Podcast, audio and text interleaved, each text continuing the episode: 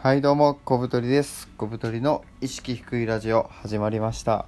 このラジオは頑張りたくない動くとすぐ疲れるという意識の低い小太りが毎日のことを話していくラジオです。皆さんよろしくお願いします。はい本日は、第137回目。1日11時間睡眠する小太り、えー、月30冊の本を読む小太りという2つでお送りしたいと思います、えー、皆さんよろしくお願いします。いや、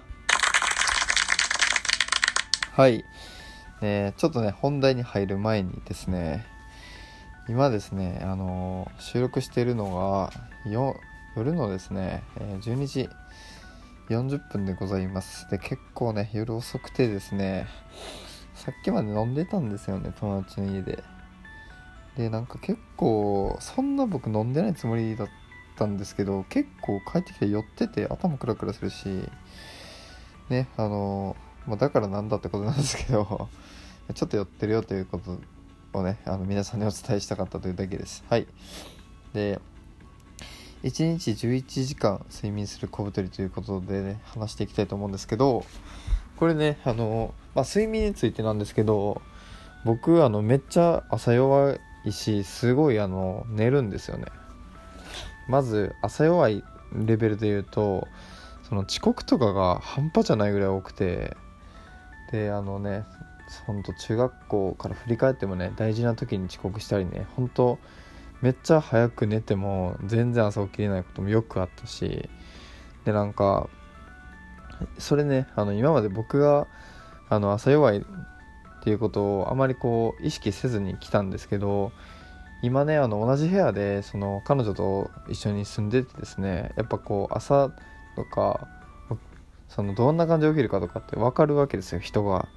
だったらねその僕がうわとか言いながら10分ぐらいかけて起きてるのに彼女はなんかスパッて起きてて毎朝。あもう朝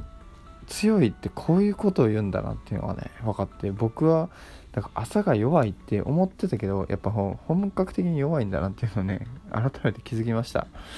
でね、何が辛いかっていうとですね、このね、朝弱いとね、あの、社会的なね、リスクめっちゃ高いんですよ。なんかあの、朝起きれずに、その仕事に間に合わないことの、なんかそのデメリットってめっちゃ大きいじゃないですか。なんか、寝れないとかより多分大きくて、その社会的信用を一発でなくすし、あとですね、朝っていうのはすごい生産性の高い時間なんで、早起きしてね朝活すればすごいあの効率よく作業できるわけですよ。でねそういうのも僕全然できないのでもうなんかもうしゃあないなと思って生きていくしかないなって 今日思いました。でまあそのもう一つね悲しい真実としてね1日ね8時間の睡眠が必要っていうこともちょっとね最近分かりました。これねあのいろいろ前研究自分の体で人体実験みたいなしてねいろいろやったんですけど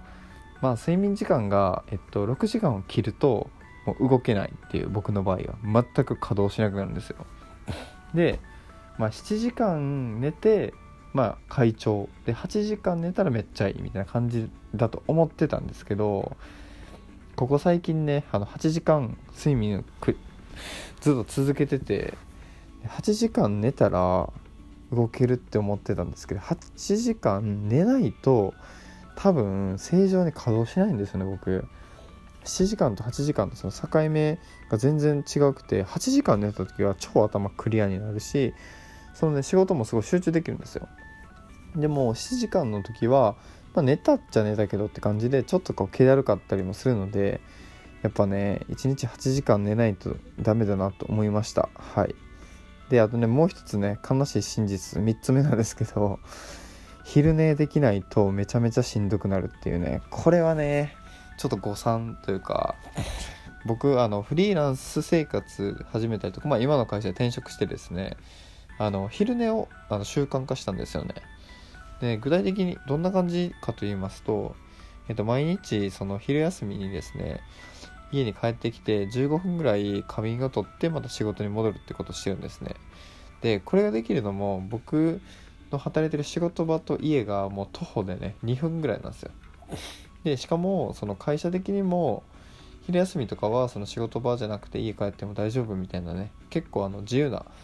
働き方を推奨してる会社で、まあ、だからこう帰って昼寝もできるみたいな、まあ、もちろんその勤務時間内でちゃんとやってるんですけどそれは。っていうことがねできてねでやっぱ昼寝すると午後の集中力全然違うんですよ。でその昼寝をこういつもするっていう体になっててなんか外出とかした時に昼寝できないとめっちゃ辛いんですよ。なんかこの前とか旅行に行っててでそう1泊2日で行ったんですけど1日目の昼ぐらいにめっちゃ眠くなってきてでなんかうわ昼寝して横になりてえとか思ったんですけどまあできず睡魔と戦って過ごしその翌日もですねあの普通にあの映画見に行ってて映画見る前にご飯食べてちょっとゆっくりしてたらめっちゃ眠くなってきて昼寝したいと思ったけど寝れないんですよね。やっぱ寝れる環境なんてないんで外に。っていうのがね非常に辛いんですよね。だから僕はねあの睡眠、まあ、こんな言葉があるかは知らないんですけど睡眠弱者だと思います。自分のことねこのねあのたっぷり寝ないとダメっていう体とねうまく折り合いをつけて生きていきたいと思います。皆さんもね自分の睡眠っていうのを、ね、ちょっと詳しくね分析するのおすすめですね。で僕がやった方法としては朝起きた時にそのどんな感じかっていうのをメモするんですよとりあえず。何時間寝てこういう体調とか。でどんどんその集中できる時がいつかっていうのが分かってきて僕の場合はいろんな条件を考えた時にやっぱ8時間寝てる時はめっちゃ集中できるってことが分かったのでなんかねその自分のことを客観的に見てメモを取るっていうのはとてもおすすめですね。はい。で2つ目、えー、月30冊の本を読む小太りということなんですけどまあ、これですねもうその通りであの僕めっちゃ本が好き、まあ、好きなのかな？わかんないな。本読むんすよ。めちゃめちゃ。でなんかどっか行けば本屋にすぐ入るし暇があったらあの Amazon でねあの Kindle っていう電子書籍があるんですけどあの Amazon が提供してる。それを眺めてねなんか面白い本ないかなとかってねネットサーフィンとかしてるんですけど、まあ、それぐらいね本を読むのがあの大好きです。でねこのラジオをお聴きの方でね、まあ、もしこう本を読みたいけどなかなかこう読む機会がないとかあとはね、まあ、本を読むの好きでその他の読書家がどういう読み方してるか気になるとかっていう人はね是非是非参考にしていただきたいと思いますでね僕がその本を読む時のなんかこうテクニックは3つありましてまずね大前提として電子書籍で買うっていうのが1つ目ですねで